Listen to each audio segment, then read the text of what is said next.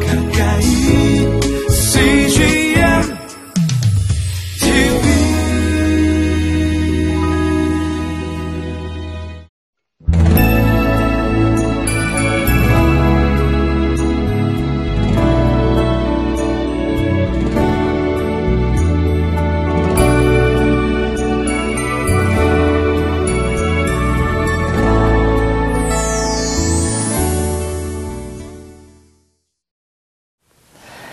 제가 상담한 분들 중에 어린 시절에 많은 아픔과 고통을 가지고 상처를 가지고 계신 분이 있었습니다. 어, 그분은 하나님에 대한 오해가 있었는데요. 언제나 하나님이 자기에게서 등을 돌리고 계신 분이라는 생각을 하였었습니다.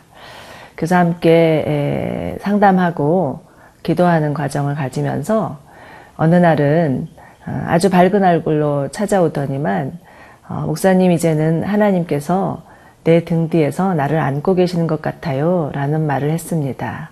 얼마나 기뻤는지 예, 서로 부둥켜 안고 울었던 기억이 있습니다.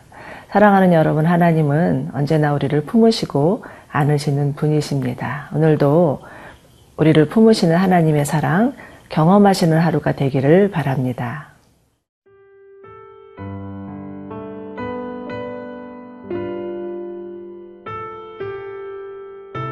시편 80편 1절에서 7절 말씀입니다.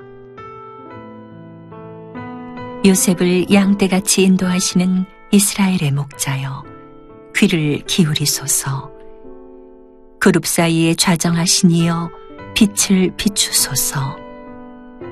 에브라임과 베냐민과 문하세 앞에서 주의 능력을 나타내사 우리를 구원하러 오소서 하나님이여 우리를 돌이키시고 주의 얼굴 빛을 비추사 우리가 구원을 얻게 하소서.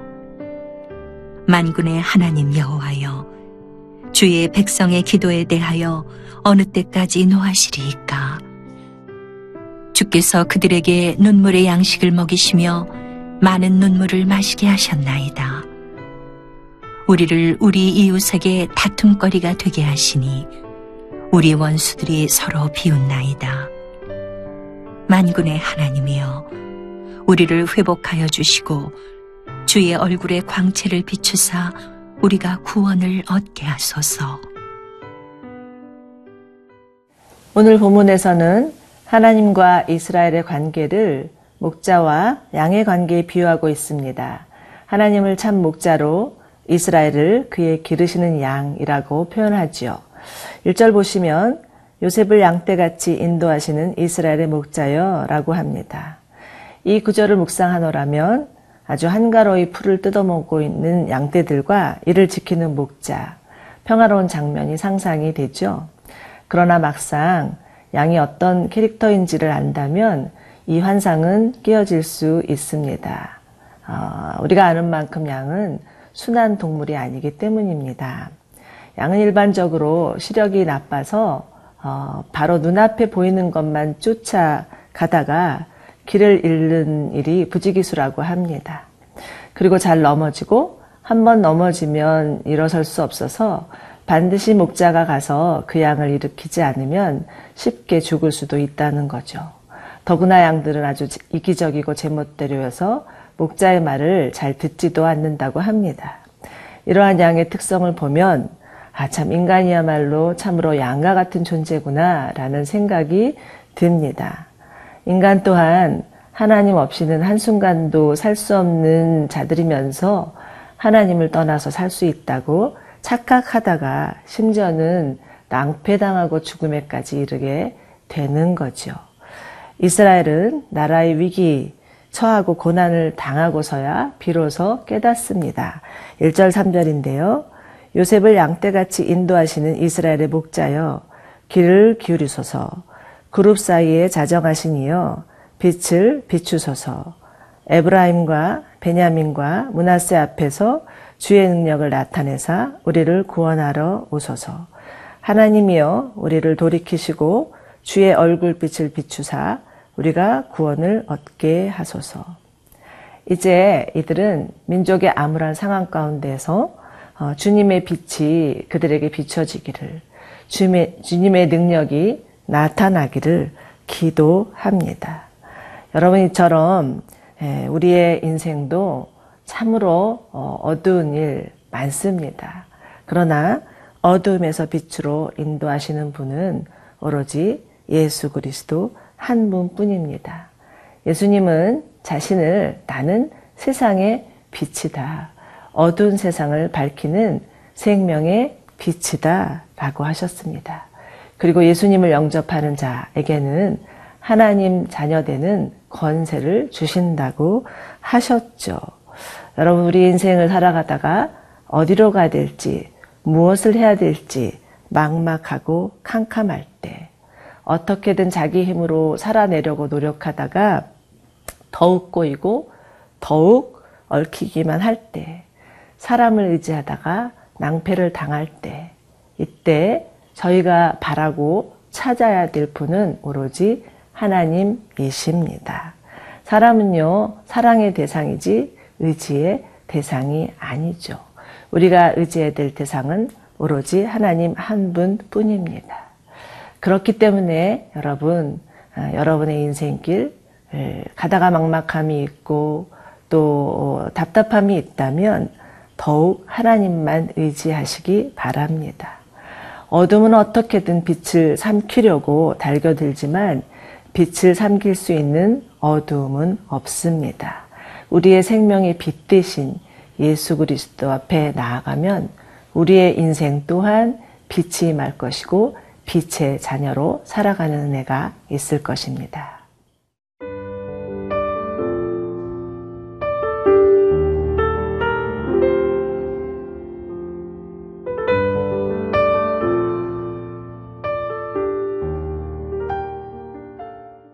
사랑하는 여러분, 오랜 동안 하나님 앞에 기도하고 하나님의 응답을 기다렸으나 하나님이 마냥 침묵하시는 것 같고 묵묵무답인 것 같아서 낙심하신 적 있으십니까?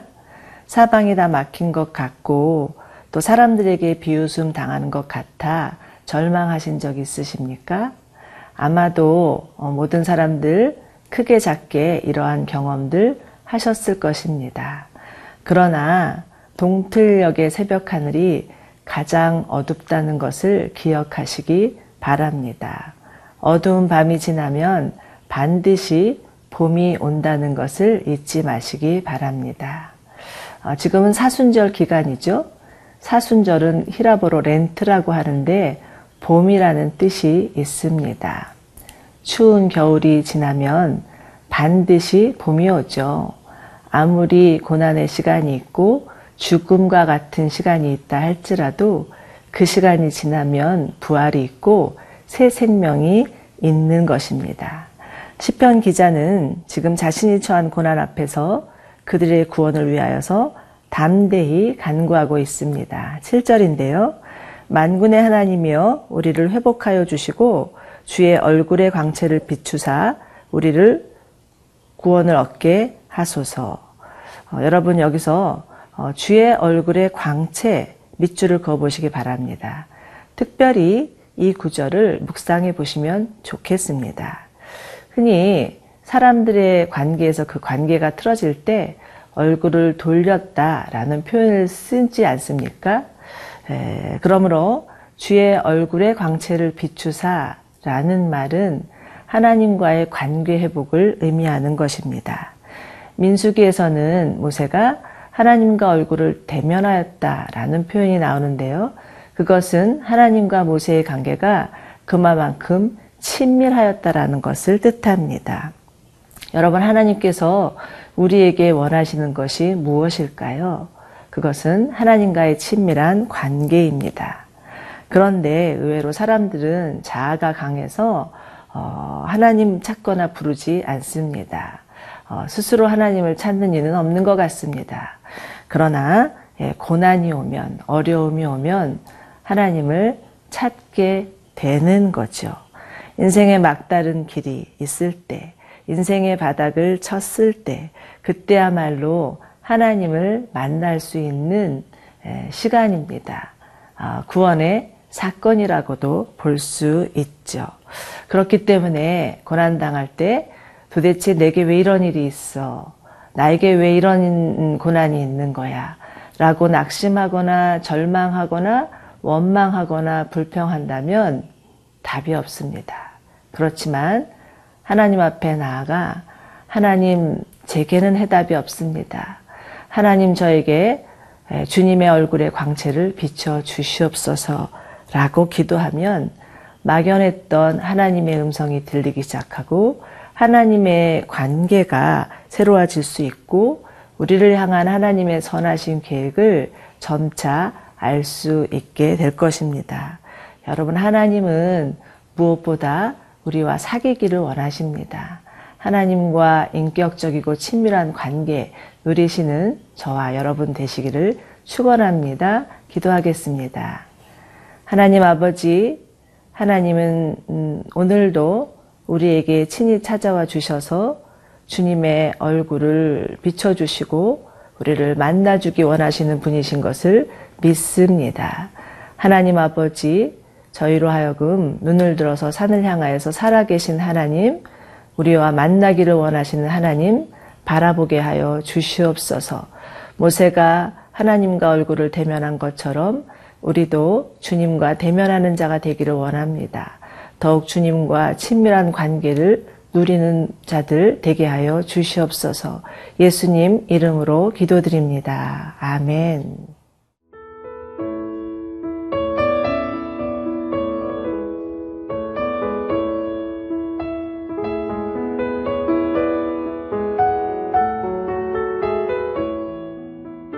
이 프로그램은 시청자 여러분의 소중한 후원으로 제작됩니다.